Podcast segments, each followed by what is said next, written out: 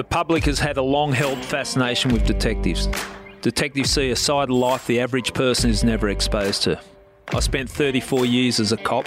For 25 of those years, I was catching killers. That's what I did for a living. I was a homicide detective. I'm no longer just interviewing bad guys. Instead, I'm taking the public into the world in which I operated. The guests I talk to each week have amazing stories from all sides of the law. The interviews are raw and honest, just like the people I talk to. Some of the content and language might be confronting.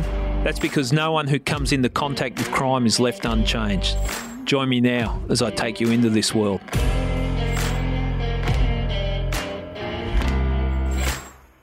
Welcome to another episode of I Catch Killers. Anyone who has a passing interest in the world of crime knows that crime in America eclipses what we see in this country. Well, today we're going to explore crime in America from someone who has been covering it for the past 30 years. We're talking to an award winning journalist, Erin Moriarty, who has covered some of the biggest cases in America mass shootings, serial killings, wrongful convictions. Erin has seen it all. Not only is she a lawyer, she also has a degree in behavioural science, and for the past three decades in her role as a CBS news journalist, she's been a reporter on the highly successful 48 Hours television program. She's won multiple Emmy Awards and is the host of the true crime podcast my Life of Crime. So we've certainly got a lot to talk about. Erin Moriarty, welcome to I Catch Killers. I'm very happy to be here. I, I think it's uh, I, am excited too. I, I really am. We look at crime in our country, and uh, what I said in that introduction that uh, seeing seeing what goes on in America, it sort of eclipses what we've got. It's on uh, a magnitude that we don't uh, don't see, generally speaking. Here in Australia, we have an insatiable appetite for true crime. And what what's your take on it? Is that the same in America? Oh, without question.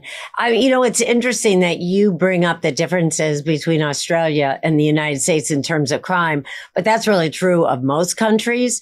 Back in 1991, we even uh, decided to take a look at London. We were doing a 48 hours. We did a full hour of crime in New York and crime in London. The cities are almost the identical size.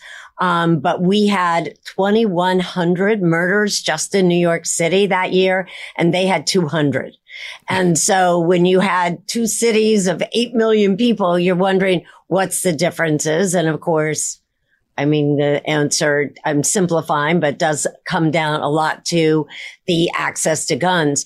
But um, there has been a growing and growing interest in true crime. And um, and I think I know where it really started. But to be honest, and, and I know you know this, Gary, mm. I mean, our parents were reading murder mysteries. Um, so there's always been an interest in murder mysteries.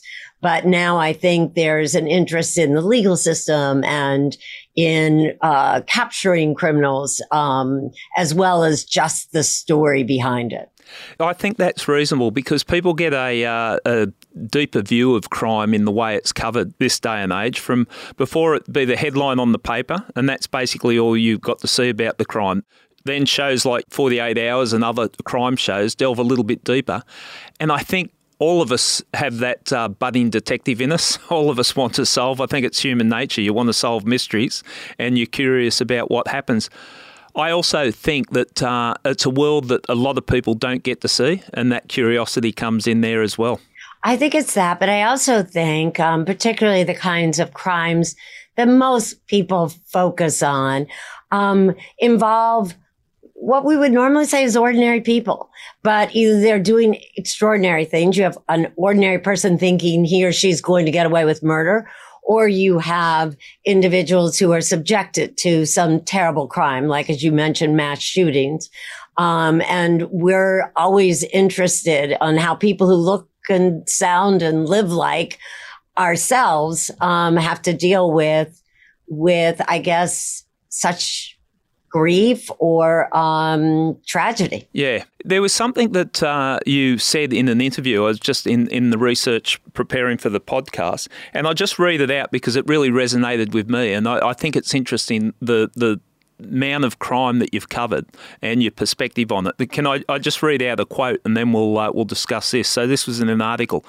I never focus on the negative or sometimes the evil that we encounter.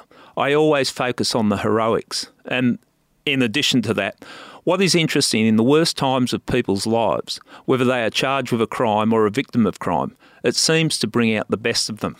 Do you want to talk us through that? that that's quotes from an article. Uh, and I, I feel very strongly about that. That is the only way I've been able to do it for as long as I have.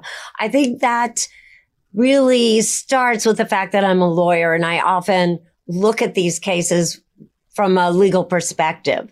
But, um, but when I focus on a story, I either look for some very interesting legal issue that we haven't seen before or as I've mentioned in the past, um, you know, I did a story in Green Bay, Wisconsin, a, a really small town, but they had these, this very, um, I would say, uh, progressive detective unit in the county police. And there was a young woman who disappeared and then was found dead in a uh, field and she was having difficulties with her boyfriend and her boyfriend was a perfect suspect, a perfect suspect. They had fought. Um, she had sent him angry texts. He had told his mother he wanted to be out of the relationship. Get this, Gary, there was blood found outside, her blood found outside his house. and so he was arrested, but he wasn't charged because these two investigators were as I said, progressive. And they noticed he was wearing a Fitbit. And he also had a progressive GPS on his car. And there wasn't the movement. He could not have taken the body there. So even though everything in their, their gut said, Oh, this guy probably did it, they held off. And you know what? It was a drifter. Yeah. It was a drifter who he had been taking her home and he killed her right outside her front door, basically, which explained the blood out there and then drove her body three miles away. Um, and there's a fascinating story of how they even tracked him down. But I wanted to do that story because these two detectives did not take the easy way out. Their instincts when they saw that Fitbit, there's something we don't know here. And, and then I heard later on after we aired that hour that there were other departments looking at that and wanting to know more about the Google dashboard, the Fitbit, the GPS on progressive, uh, you know, the insurance progressive company GPS that they put on cars. And so that's what I like to focus on. Yeah, that that's fascinating. I, I spent uh, like 34 years in the police, and 25 of those years I was in homicide. So I've been there, done that, and, and seen those type of investigations. And and the way you describe that, you know, I'm getting goosebumps from a detective's point of view. Okay, well that's certainly worth looking at.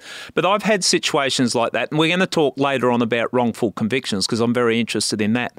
But there was a case I was working on that uh, an elderly lady was murdered in her home and uh, sexually assaulted. And we had a very good suspect. I won't go into all the details, but it was a person that was seen running from the scene a person who had ingratiated himself into the community with uh, the elderly, attended the same church as the uh, victim, uh, which was a small insular group. So there was a link to the victim. He was seen running away from the scene. When we interviewed him, he said, Oh, my dog got off the leash, and he just came up with this bizarre story that did not make sense. He had a history of sexually assaulting elderly ladies for all intents and purposes, he was our man. This was in the very early days of DNA. And myself and my partner, we've got this. Okay, what's this DNA stuff? We know who the suspect is. We got uh, got DNA because there was semen left at the scene. The DNA report came back and said, no, it's not him. We're looking at this piece of paper, this, know, the results of the DNA tests, going, that can't be right. But it was right, and we eventually caught the right right person. And this person that we had as a suspect was just a bizarre human being, and uh, all sorts of uh, things that he's been in, involved in. But he wasn't good for the murder. What but Gary, what if there hadn't been DNA? Erin, that's what's so interesting about this. Erin, that's and that's I think, and it was early in my career, that helped me realise that you've got to be so careful. Because if I, I would have stated my life on the fact this is a person guilty, if he was convicted, I'd think we had a righteous conviction. The story that you just talked about with the GPS and all the technology that come into play, it just made, as you were saying that and thinking about the story I just relayed, it makes me think how many people could have spent time in jail. Go back 50 years, go back 60 years before all this technology came into play, based on circumstantial evidence. It's, it's quite frightening, isn't it? Well, Gary, that's exactly what I asked these detectives. I said, all right, 20 years ago, before we had any kind of this forensic technology, would his name was David, would David have been arrested and charged? And they said yes. And I said, is it likely he would have been convicted? And they both just sat there and they said, yes. because he was the perfect suspect. And so that to me, I mean, see, I, I really was looking forward to uh, talking with you because I, I wonder if sometimes we have a different perspective for two reasons. One, of course, um, you know, the Australian law is more common law based, uh, uh, you know, it's the British law. Yeah, very While much so. the American system of justice focuses more on the defendant and defendant's rights. And so as a lawyer, I often look at the case and I'm saying, ah, are we really sure this guy did it? Even if he's been charged and there's a lot of evidence. While I think a, uh, an investigator is looking, this is the guy and I've got to build up the evidence to prove it. I believe it's him and I need to build up the evidence to show it's him. There's that there's that group think and tunnel vision that you, you see on, on investigations and, and the pressure comes with the media coverage, the victim's family, everything, high profile cases. And you've got to be careful. And I, I, was fortunate enough to be mentored by people that I, I respected that you know had integrity, had a, a, good moral compass, and they always cautioned that uh, yeah. Okay, group think, but let's think outside the square a little bit. And some very good detectives taught me that uh, even if you think, okay, we've got enough to charge this person, we've got enough to put this person before court, let's just try and dissect what we've got and see if we can break it down before we get to that point. Like, see if there's a weakness in the, in the case and see if we're, we're missing something. But uh, the stakes are high, aren't they? When you, are talking about taking away someone's someone's liberty, and I, I know in the US, like the death penalty still in play and people on death row, you got to make sure you get it right. Well, and I mean, there's no question. Uh, but I think in some ways, life without parole is, is equally as bad. And I, one of the things, and, you know, we can talk about wrongful convictions a, a little later, but one of the things when I talk about in the early 1990s, when we looked at this high murder rate in New York, it wasn't just New York. It was also St. Louis and Los Angeles. And there was a real, real push to make arrests on, on murders. And if you happen to be poor and you didn't have the money for an attorney and you happen to live in the wrong neighborhood, usually primarily a black neighborhood, um, then, you know, there was just a rush to get these, these individuals charged, arrested and sent away and move on to the next. It was almost assembly line. And I see it over and over again, but it's usually involving it, it the crimes happened in the late 80s and 90s when the murder rate was really high. And these are usually people, the, the defendants are usually people of color without any kind of resources. And so one of the things I was going to say to, to you, Gary, I think one of the reasons in the United States why crime really the interest in true crime really just grew was in the 1990s when O.J. Simpson uh, went on trial. yeah, because that was really one of the first cases. I mean, everybody in this country, I'm exaggerating, but a lot of people in this country would watch that daily, you know, gavel to gavel coverage. And uh, this involved a guy that we all thought we knew because he did so many commercials and he had played football, American football.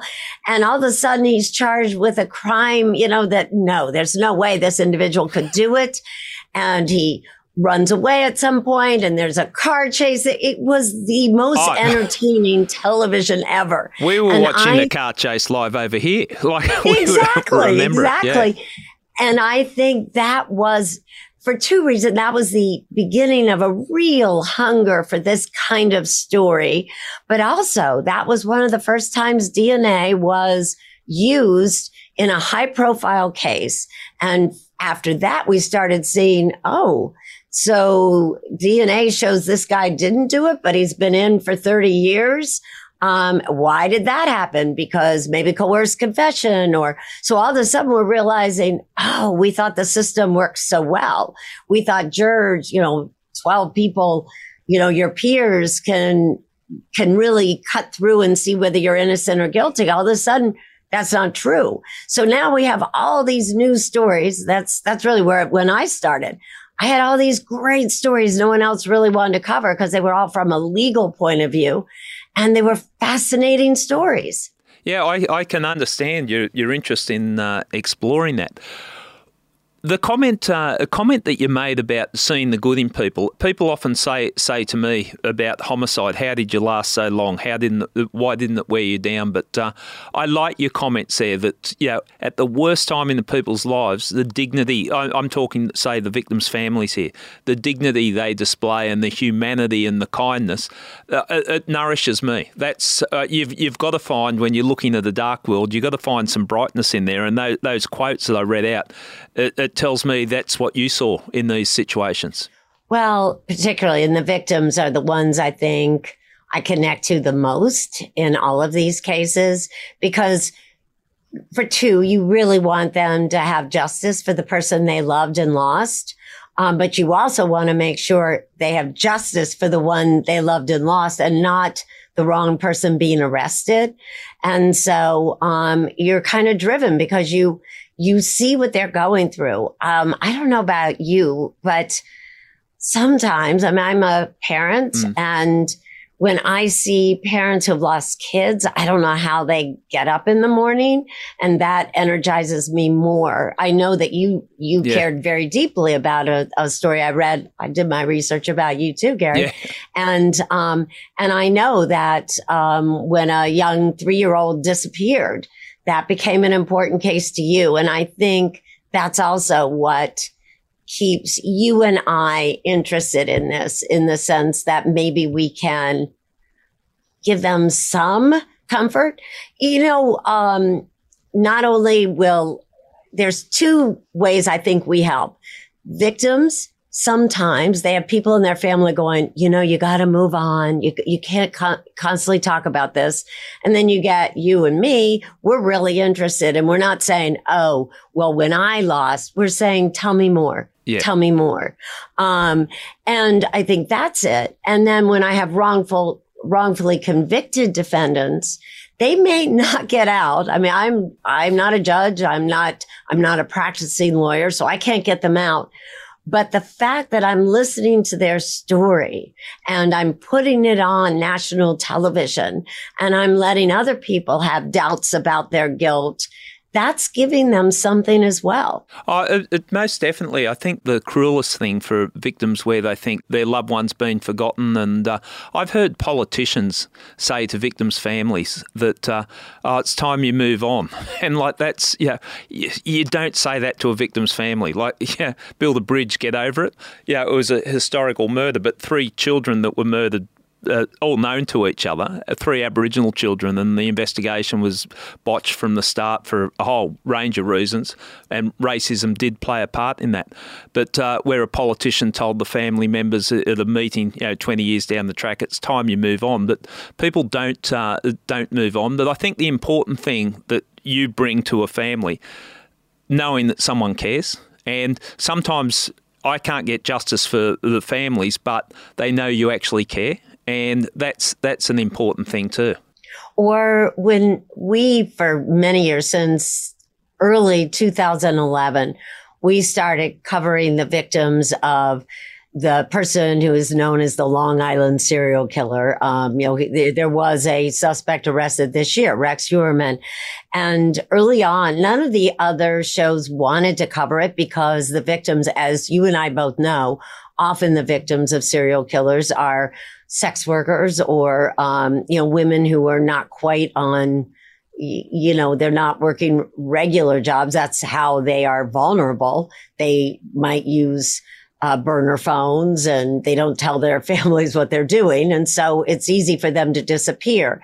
Um, and we decided we were just going to cover that story from their perspective. And I actually was surprised with how wonderful. Isn't that terrible to say? But they, they just had the most wonderful families. And, Um, and they made these victims come alive in ways that we just had not done. And I was so glad we did that because then of course then you're driven to get justice and you're driven to keep doing the story because in that case we had a very dysfunctional police department that was in charge of the investigation. And now all of a sudden there's a defendant and a suspect. And let's i hope he did it uh, because i'd love to see that that case resolved Some, but um, we'll account. see. Yeah. A troubled young woman her evil parents. We never had any issues between us. Has justice been done? Uh, I'm in a prison. Join journalist Richard Guilliatt as he delves into one of Australia's most gripping cases.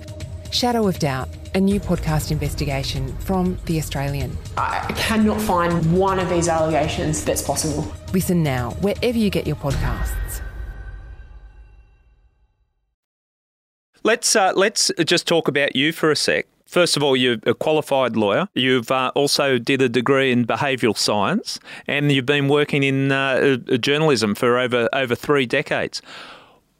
What's your what got you there? What took you to journalism in the first place? Were you going to be a lawyer, or did you just lose your way, or what? What happened? No, no, no. It's a really it's a stupid reason. Um, I always wanted to practice law. Okay. Um, I grew up, my father was a lawyer and then a judge. And um, I was, I always joke, I was his only son. We had four daughters and I was the only one who wanted to go to law school. And, um, and I had watched Perry Mason growing up. It's um, good motivation. You know, and um, I thought, wow, you know, of course, I Perry Mason gave you the idea that as soon as you put someone on the stand, they'll go, yes, I did it. But anyway, I wanted to practice law. I did not want to practice criminal law. I wanted to be a litigator and I wanted to do civil law. Um, and so I went to law school and I started with a law firm and I was the only woman because as obviously if I've been doing journalism for a while, it was a while ago since I went to law school and I grew up in the Midwest, the very center of the United States. And it was not progressive for female lawyers. So I had this harebrained idea. I was practicing law actually that I was going to audition for a television show. I did not have a degree in journalism. And um, I thought that if I went on television for a year, people would, why did I think this? But they would look at me. Um, I was going to anchor a show and tell stories and I was going to do some legal stories. And I thought people then would look at me as a lawyer and I would get work. Um, what good, I didn't good, realize. Good plan. Good plan. Yeah, yeah. yeah a little harebrained, but I was in my twenties. In my defense, I was in my twenties, and um, and so I thought, what a great idea. But what I didn't expect was um, how much I would love storytelling. And initially, um, you know, I didn't leave the law firm right away, but when I did, there were, you know, mostly males, um, who were upset with me because they thought I wanted a more glamorous life than practicing law. And maybe there was some truth to that. But I really think what I liked was the storytelling. And I have learned over the years and what kept me in this because every once in a while I'd sit through a trial and, and feel a pang that I was not practicing law, that I was not the litigator in that case.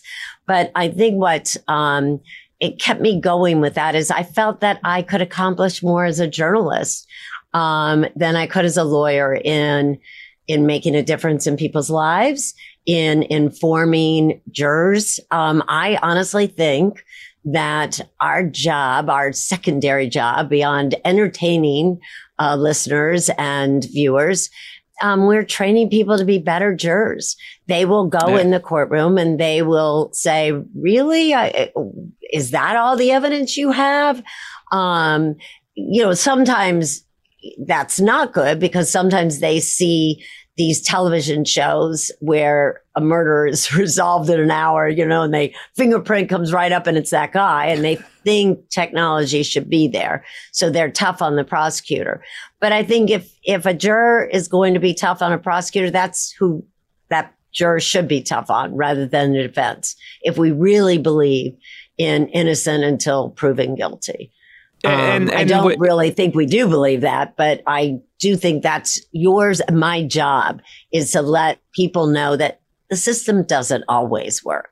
Yeah, I, I think it, it's most important. A couple of things in, in what you said there too. And I, I found this after leaving the police, and I left in controversial circumstances. If you, I know, you, I read about that too. and I, am not ashamed in any way of what I did. So I, I yeah, I'm not going to um, fall on my sword and say I shouldn't do it. I recorded a conversation on my phone in a house that had listening devices. Well, but anyway, well, but not one that was on the search warrant. Not on the search warrant, but we have legislation legislation over here. This is this. I want you on here talking about wrongful convictions.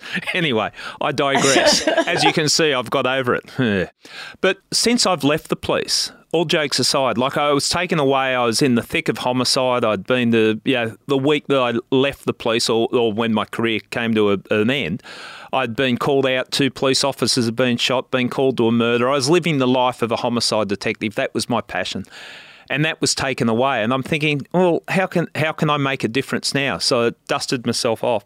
But what I've found, and and getting back to the point that you made, as distinct from being a lawyer or working in journalism, what I'm doing now, I think I, am perhaps making a bigger impact on crime than I could have ever because I'm opening people's eyes up to crime is not all black and white. There's 360 degree view of it. We get a lot of the yeah the people I used to lock up back here on the podcast, and it's interesting hearing their perspective. So I, I do get what you're saying and, and educating people on, on crime. I think gone are the days where if a police officer in the witness box and says this, well, you just accept that as fact.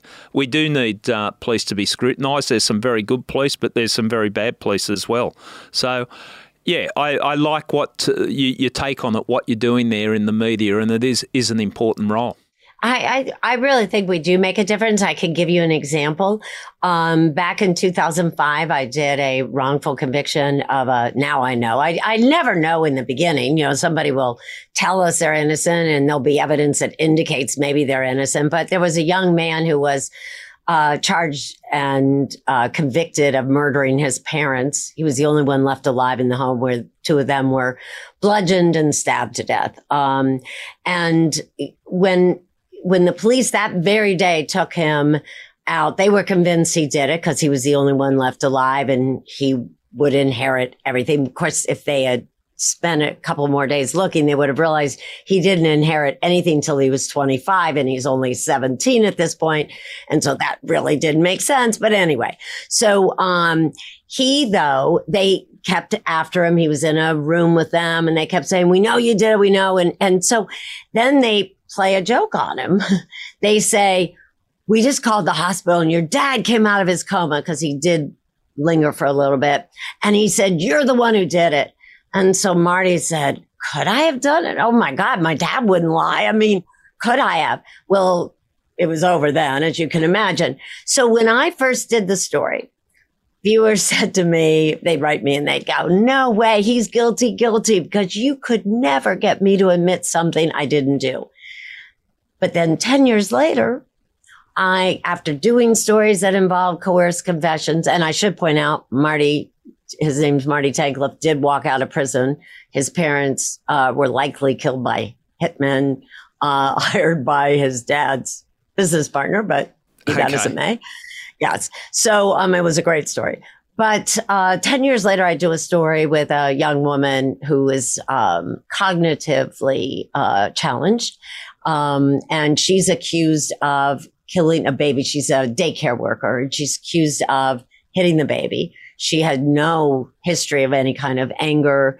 Um, and this child actually had a previous head injury, but uh, they put her in a in a room nine hours uh, with these two cops. You know how, oh, how the, her yeah. back is. You yeah. you know what they do, and they use the Reid technique, you know, good cop and bad cop and first say, Oh, don't, don't worry. We just want to know the truth. We just want to know the truth. And then every little bit she gives them. But in the end, we have that whole, luckily they, they, uh, taped it.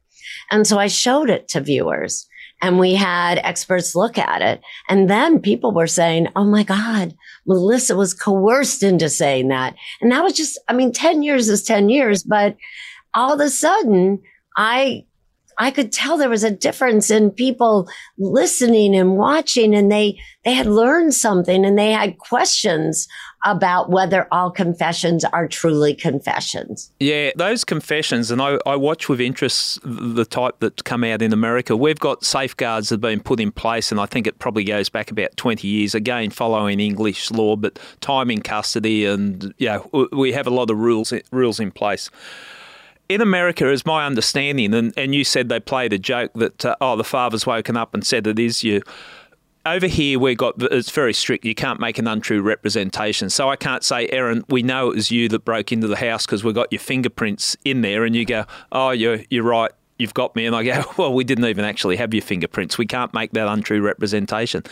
That's not necessarily the case in America. You you can sort of you oh, get more. Oh, you absolutely can. I mean, the Supreme Court even it, there was a case that went all the way up the Supreme Court. Yes, and there's a real push to stop that, particularly when you're uh, dealing with defendants who are children or who have any kind of cognitive issues, because uh, that's that is when it's likely to happen. Um, I, there was a case. Luckily, the judge saw it, and so the the defendant never actually went to prison, although he did go to jail. He was pretrial det- detained, but um, he had a history of alcohol. And he would have blackouts.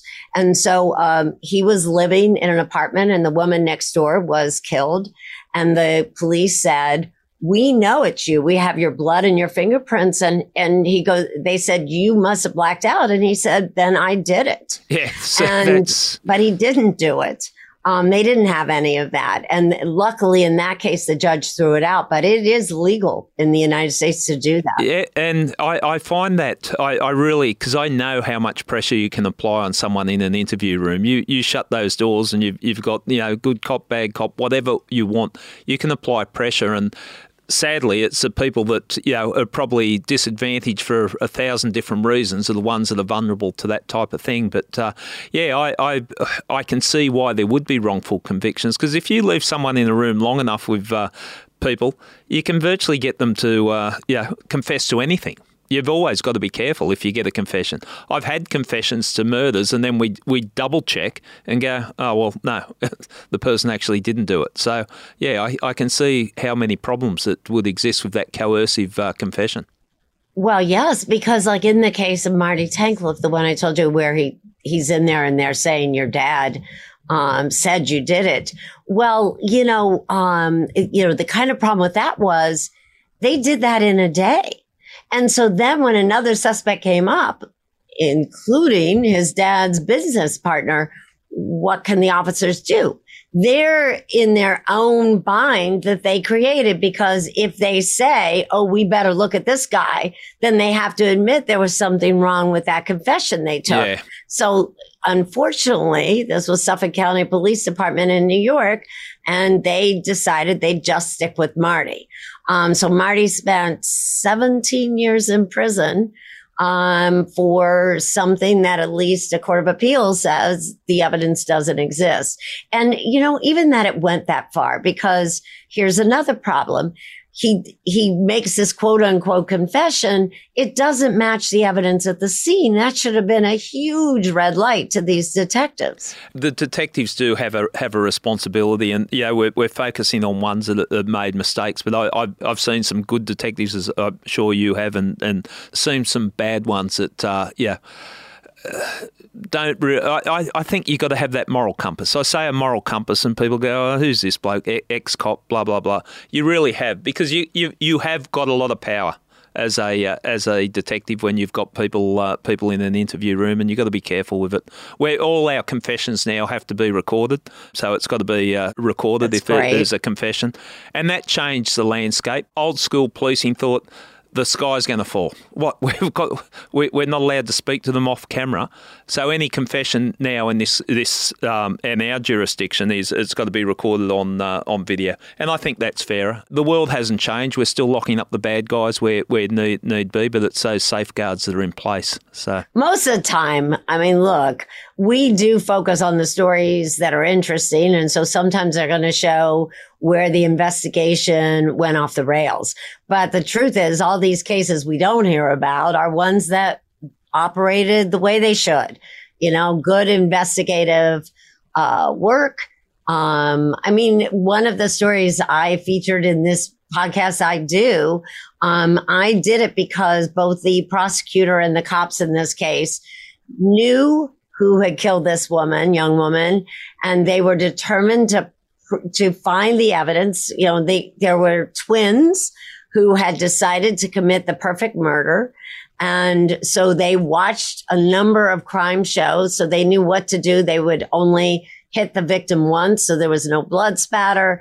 They wore plastic so they wouldn't leave any DNA. But in the end, it was just really good police work and, um, noticing which of these twins might be the weaker and um, and getting him to finally turn on his brother. And not only did he turn on his brother, but he actually on video describes exactly how they killed her. And um, I thought that was a good case because it was really good police, patient and accurate police work. Okay, that's interesting. Well, if they if they learnt how to commit a crime watching watching TV, I always say I don't want to give people tips, but the hardest murders to solve is where it's one person who hasn't told anyone. That's if if I know there's more than one offender in there, you're always in with a chance. If someone's committed a murder and they say nothing, they're the hardest ones to hardest ones to prove. Difficult. Uh, no, I won't tell because I'll give people ideas. I was going to say. I know we have to be careful yeah. at times. There's one method um, that has actually come up a couple of times in cases. And um, I actually had a doctor say, look, I will talk to you about this particular method, yeah. but I'm not going to show how anyone could do it because it's just so easy. It could give people ideas. And I have to be honest, I just recently ran into a case, similar case. So, um, it's an effective way to kill someone and hard to detect by medical examiners. So we never went into great detail. Yeah. Okay. Well, we'll, we'll for, the, for, the safety of the public, we're not going to take this in yeah. any further. Thanks for listening to this episode. My name is Manny Carudis, and I'm a former New South Wales policeman turned investigative reporter with a passion for missing persons cases. I'm here to quickly tell you about our True Crime Australia podcast, The Missing. In this series, I look at old missing persons cases which have all gone cold in an attempt to try and uncover new information which could help see these missing people reunited with their loved ones or any form of clue that could bring these families closure. The Missing is available now wherever you get your podcasts and early and ad free on Crime X Plus on Apple Podcasts. We'll get back into the interview shortly. I wanted to take a moment to talk about Crime X Plus. Crime X Plus subscribers get access to this podcast early and ad free. They also get access to a bunch of other great content. The latest podcast is my new series. It's called Breaking Badness, and in it, I take a journey inside a maximum security prison. And trust me, for an ex cop to go into prison isn't easy. In the series, I sit down with hardened crims, I hear their stories, and discover a whole new way of doing prison in this country. Get early and ad free access. Search for Breaking Badness on Crime X Plus on Apple Podcasts. Okay, let's get back into this episode. Now, I Catch Killers, and uh, that's the name of this podcast, and uh, My Life of Crime, your your podcast. So we, we're going to dig deep into the crime world, obviously. Mass shootings. One thing that America, uh, yeah, we look over here, and uh, yeah one thing that we identify with is the mass shootings over in America, and every time it happens, we go, "What the hell? What is someone going to do something about this? How does it happen time and time again?"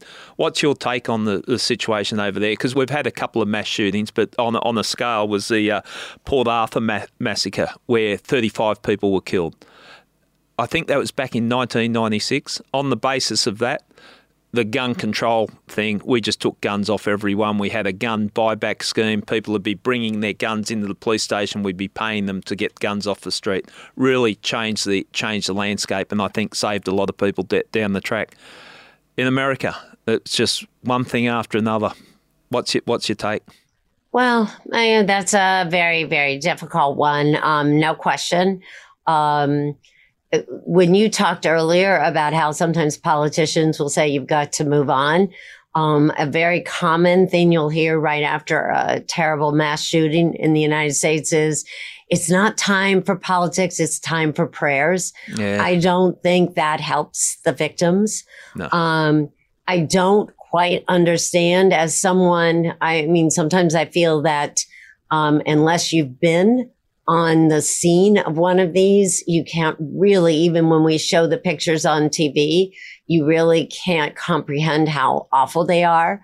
Um, I don't quite understand why, you know, we have we have people who can obtain magazines that contain more ammunition than the cops are allowed to carry.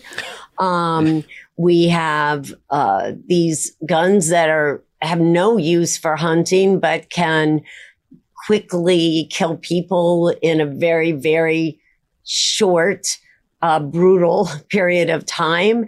And it's, it's astounding to me after particularly the school shootings. There was one, um, in Connecticut, uh, where I could not cover it. It's the first story I could, I did one day and I could not do any more.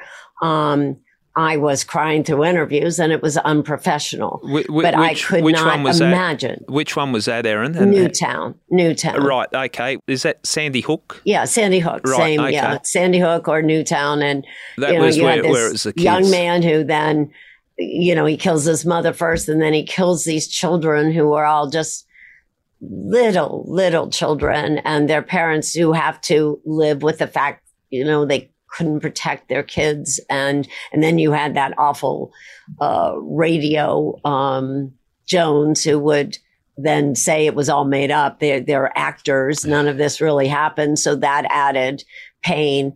But I honestly thought when that happened that we would, as a country, realize that, you know, nobody, I, I, at least I certainly would not want to take people's guns away. But I think there are ways that you can make it more difficult for somebody who who is really suicidal, as you know, Yeah. most of these cases, Gary, they are, and they just don't want to go alone. They want to take people with them.